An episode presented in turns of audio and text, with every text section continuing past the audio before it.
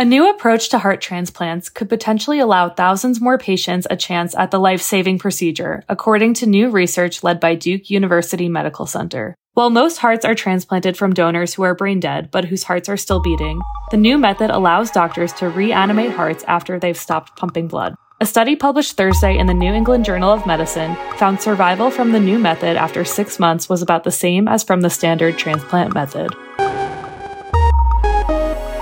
This is Pulse Check. I'm Kelly Hooper.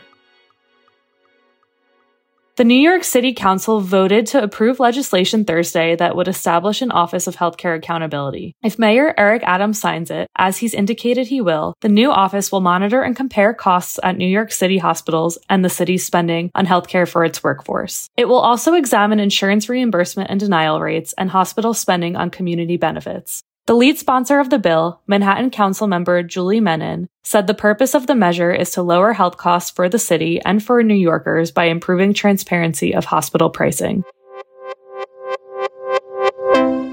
Republicans and Democrats launched an effort on Friday to reauthorize the Bipartisan Support Act, a twenty eighteen law that increased funding to combat the opioid crisis. Lawmakers at a House Energy and Commerce Health Subcommittee hearing agreed that treatment and support for people with opioid use disorder still need improvement and that addiction-related stigma must be eliminated. Subcommittee Vice Chair Larry Bucshon, an Indiana Republican, said, quote, "There are legitimate medical, physiological changes in people who become addicted, and that we have to recognize and that we have to find medical ways to get them out of it," end quote.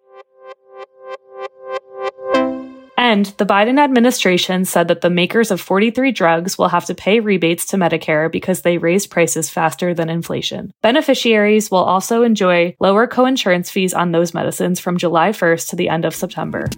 Robert King is here to explain. Thanks for having me.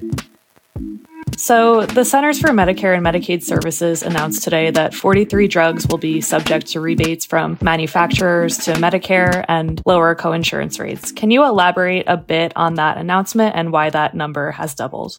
Sure. So this announcement is tied to a provision of the Inflation Reduction Act that passed last year that is intended to ensure that drug companies do not raise the prices of their products on Medicare Part D past inflation. If a company does do that, then they have to rebate the difference to Medicare, the results of which is the announcement that you see today. And why that number is doubled is that the number of drugs changes every quarter. C M S will put out a revised list every quarter that basically updates the number of drugs that might have essentially raised their prices past inflation.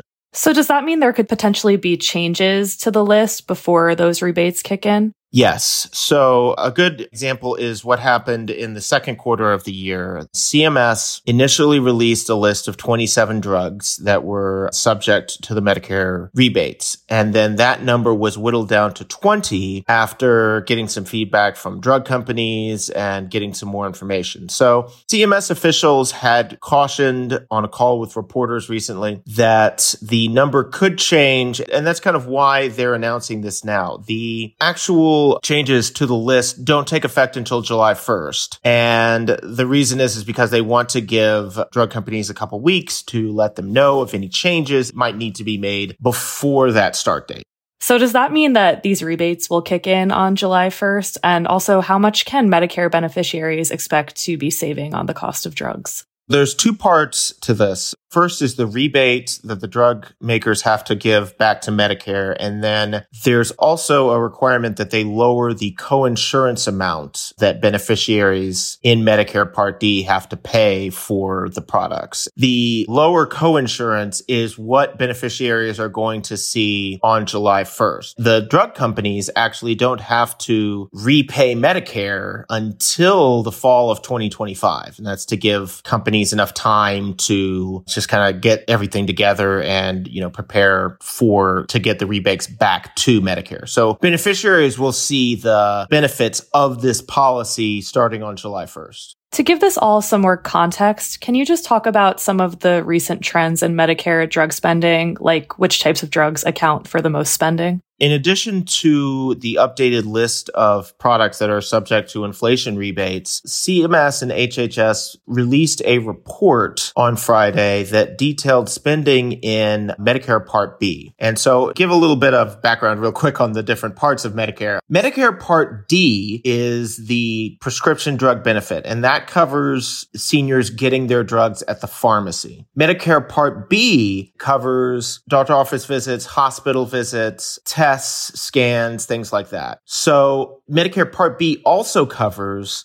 the any drugs that are administered in a doctor's office or in a hospital. A good example of this is chemotherapy, which is a drug that you don't get from the pharmacy. It's a drug that you take at a cancer center or in a doctor's office. So this report from H H S found that Medicare Part B prices have gone up astronomically. They found that it was an annual nine point two percent increase every year from two thousand eight through through twenty twenty-one. And this outpaces a two point six percent hike over the same time period for Part D. And the reason apparently is because there is a small number of drugs in Medicare Part B that have extremely high prices. And so that's what is essentially driving this increase in spending. And that is part of the goal to kind of help rein in prices under the Inflation Reduction Act, is kind of rein in some of this spending. And I'm also wondering, where do drug price negotiations that the Inflation Reduction Act has authorized play into this? And where is C M S on getting that process up and running?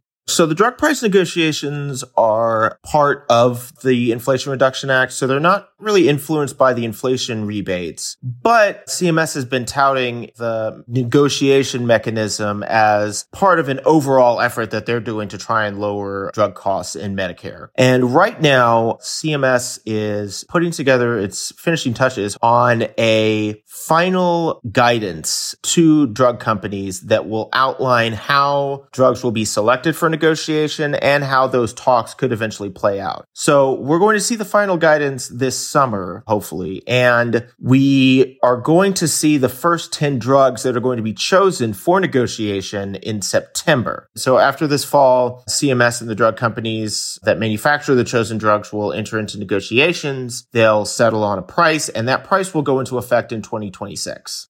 Well, this has been great, Robert. Thank you so much for your reporting on this, and thank you for being here today. Thanks so much for having me.